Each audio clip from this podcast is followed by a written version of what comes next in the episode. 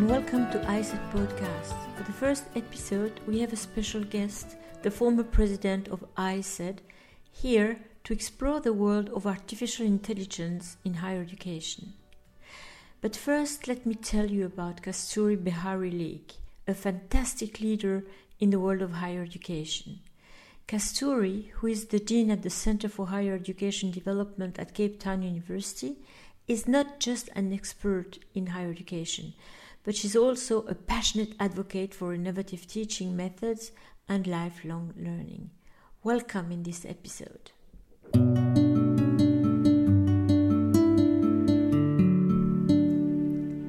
Welcome, Kasturi.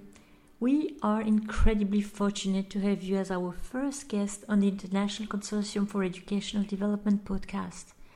Your keynote speech at the 8th seminar of the Chilean Education Association where you discuss the empowering intersection of artificial intelligence and human pedagogy, left a profound impact. Can artificial and human intelligence coexist to enhance teaching and learning in a socially inclusive manner? We look forward to exploring this question with you today. But my first question is about the role of educational development in a fast changing world. What does it mean? What are the stakes? So, thank you very much, Ariane. It's very good to be able to contribute like this. Um, the point of my talk yesterday was really to get education developers to reflect on the value that we bring to the teaching and learning project. And when I talk about the role in an age of higher education that is very futuristic, it's moving at fast pace, what are the pedagogies and the values that educational developers bring that we now need to emphasize.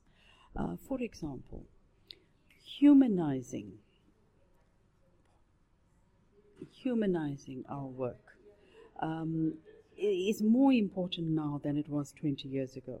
So, in an age of artificial intelligence, of machine learning, we bring the human compassion, understanding, social inclusion, understanding students' background and context, and how that affects their learning.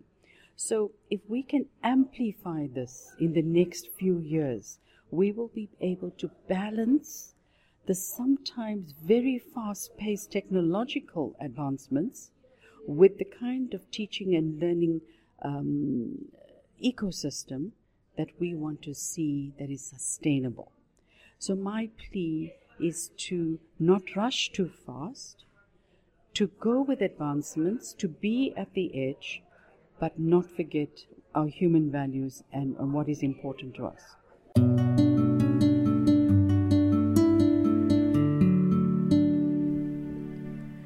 My next question is about artificial intelligence and being aware. Do you think AI could become conscious and pose a bigger threat to humanity? Well, I think that's the big question in AI right now because it is simulating human experience to such an extent that it can sound like us, it can feel like us, it can look like us. The question is when it has consciousness, and what does consciousness mean? Is it an awareness of our relationships with other people? Does consciousness mean that we have a sense of right or wrong? AI does not have a sense of right or wrong. It doesn't know what's false and true. All it can do is make sense of huge amounts of data. What human beings can do is to say whether that data is going to advance our projects. And that's the edge that uh, humans will always have over AI unless we become slaves to AI. So, whatever consciousness we think AI has is actually its ability to dominate and to, to, to uh, decide for us the directions in which we need to go. I am saying we need to be in constant dialogue with AI because whoever's behind AI, we mustn't be, you know, naive to think there is a benefactor who's looking after the world. We know a lot of systems are run by economics and money and funding. We can't ignore this in terms of where higher education is going.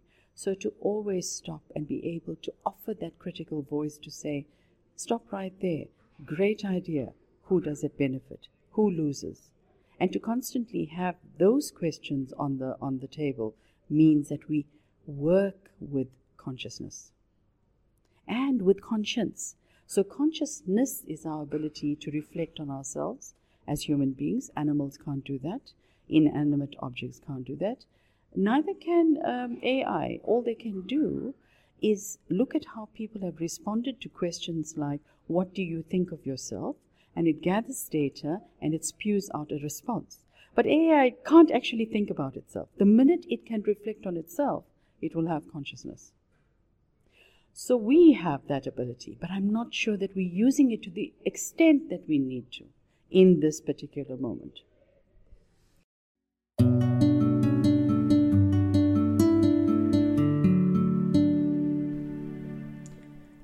Our educational development community is increasingly dealing with faculty members seeking help regarding AI.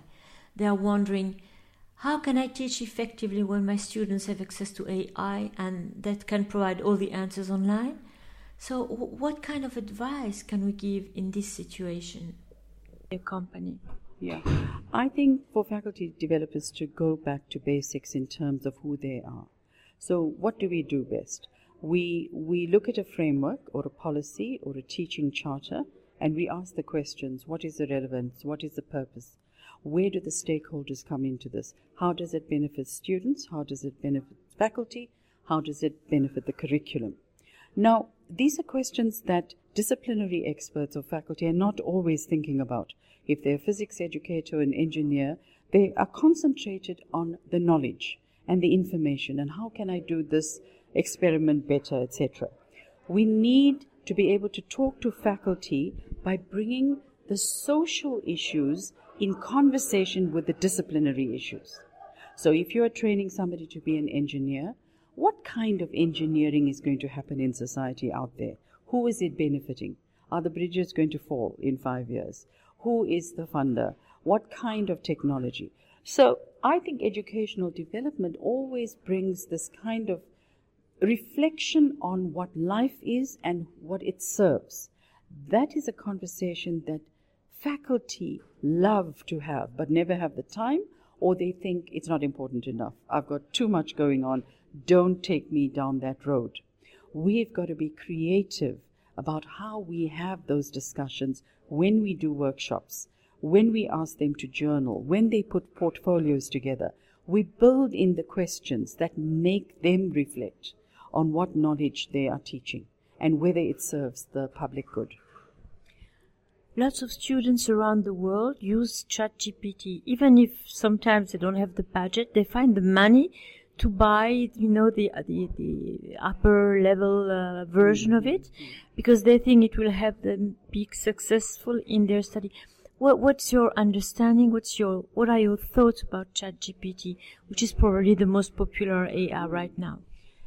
You know, as we've come through the kind of modern university, just a few years ago, Wikipedia was a great threat.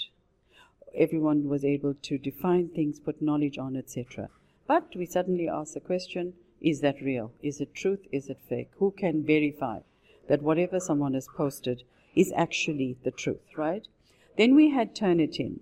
So Turnitin came in to help us to uh, quality control um, academic integrity. Um, then we were very scared when Google came out, and you know, um, would students just now go in, into the web, etc. So that's not going to go away, right? The fact that life is evolving and new technologies will come, etc., is something we need to embrace. What we have to teach students is the ability to use these technologies critically, to reference them, to say where, where that information is coming from, but also if teachers could ask students to say, here's uh, uh, two pages from ChatGPT, critically analyze that. Give me your opinion on what ChatGPT has said. So they now have to go and do research and not believe what is being spewed out, but rather take a position or a stand. That's something that is going to save us no matter what new technology comes out we have to bring build in the critical thinking into the courses we teach.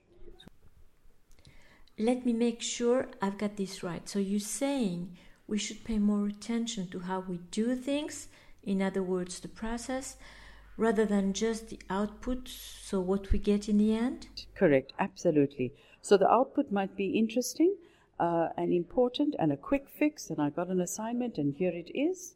The deeper question to ask is what is it in our system that makes students go to that as the first option? Are we overloading them? Is the curriculum too full?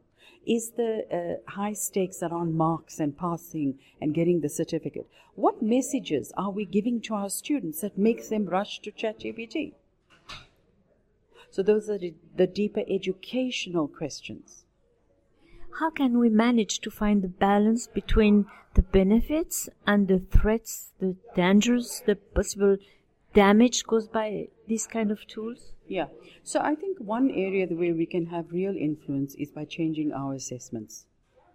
If we ask different questions and differently, we would be able to get students to focus. There's a logic in asking questions in an assessment, right? So you have 10 questions. We usually start off with Bloom's level 1. And then you move up to the synthesis and evaluate at the end. Now, students can read the logic in between how you've set that paper. If you can include assessments that allow the students originality, opinion, uh, contextualization, they can't get a generic answer that's going to cut it because your marking of it is going to now determine what is valuable knowledge. When they do an assignment, it's not regurgitation, memorization. If you ask a question that personalizes, you can never get a copy.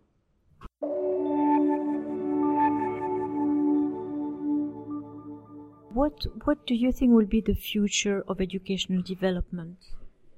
Oh, that's that's that's a big one, and it's something I worry about as a dean of a faculty that is focused on higher ed. I have to be concerned about how budget cuts and financial um, austerity dictates whether you know educational development is seen as a nice to have or a need to have. We believe it's a need to have the difficulty is we can't prove in the work that we do that when we've helped a student, it's helped them to pass in this way. So when you help a student with writing or numeracy or with understanding a text, you cannot quantify it in the way that a physics lecturer can teach an equation and test it. And when that student passes, you can say, I taught him that. Look at what a good teacher I am. So that burden of proof of impact, what are we able to achieve as educational development, is going to become more pronounced now when universities are telling us we don't have money for this. So if we can show um, the contribution, the value we are adding, which is going to become very important, we've just sort of accepted in the past that people understood. Um, it's going to be the make or break um, because I think educational development now is going to move more into a technological field and it's going to be embracing the pedagogies and everything we've done in the past under the new technologies in the future, which I think is a fantastic thing. Um, because much of what we have learned and we are experts in can marry well with the with the with the technology. But as we heard earlier, it's not technology per se. Pedagogy must come first. Technology is the means to manifest that pedagogy. So I think educational developers, if they are really smart, can make themselves relevant to the changing and the shifts that are happening right now. We can't just continue doing same old, same old. Imagine a faculty developer who's new to AI seeking advice on where to begin. What guidance would you offer in such a situation? Well, when I think about the young educational developer, when I started, we didn't have a postgraduate diploma. I couldn't study, uh, you know, for a degree in academic development or educational development. So we're going to have to find a way to induct new academic educational developers into the field. And the field is not just practice, not just best practice, but it's a scholarly field.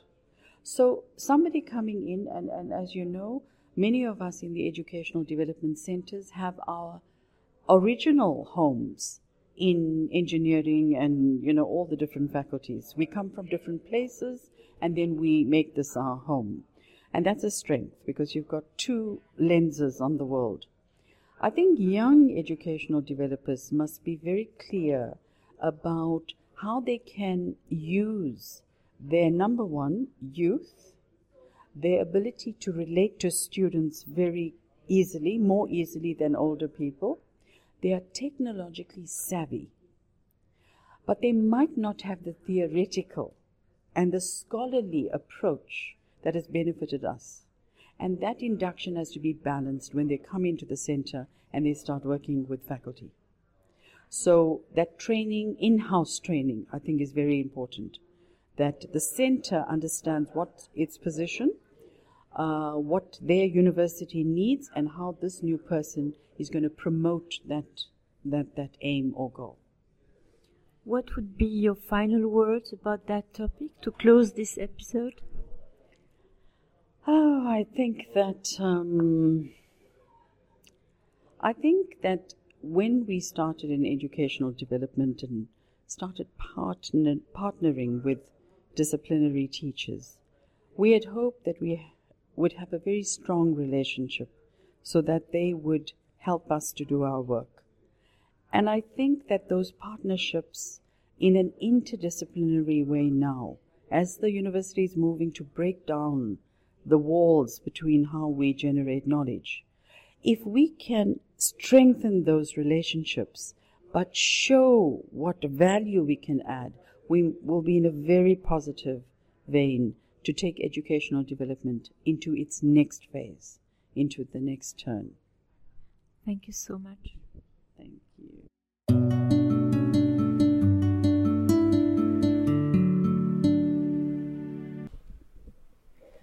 That wraps up our first ICED podcast episode. For more episodes to come and a wealth of resources, visit our ICED website at icedonline.net. Stay tuned for more exciting content.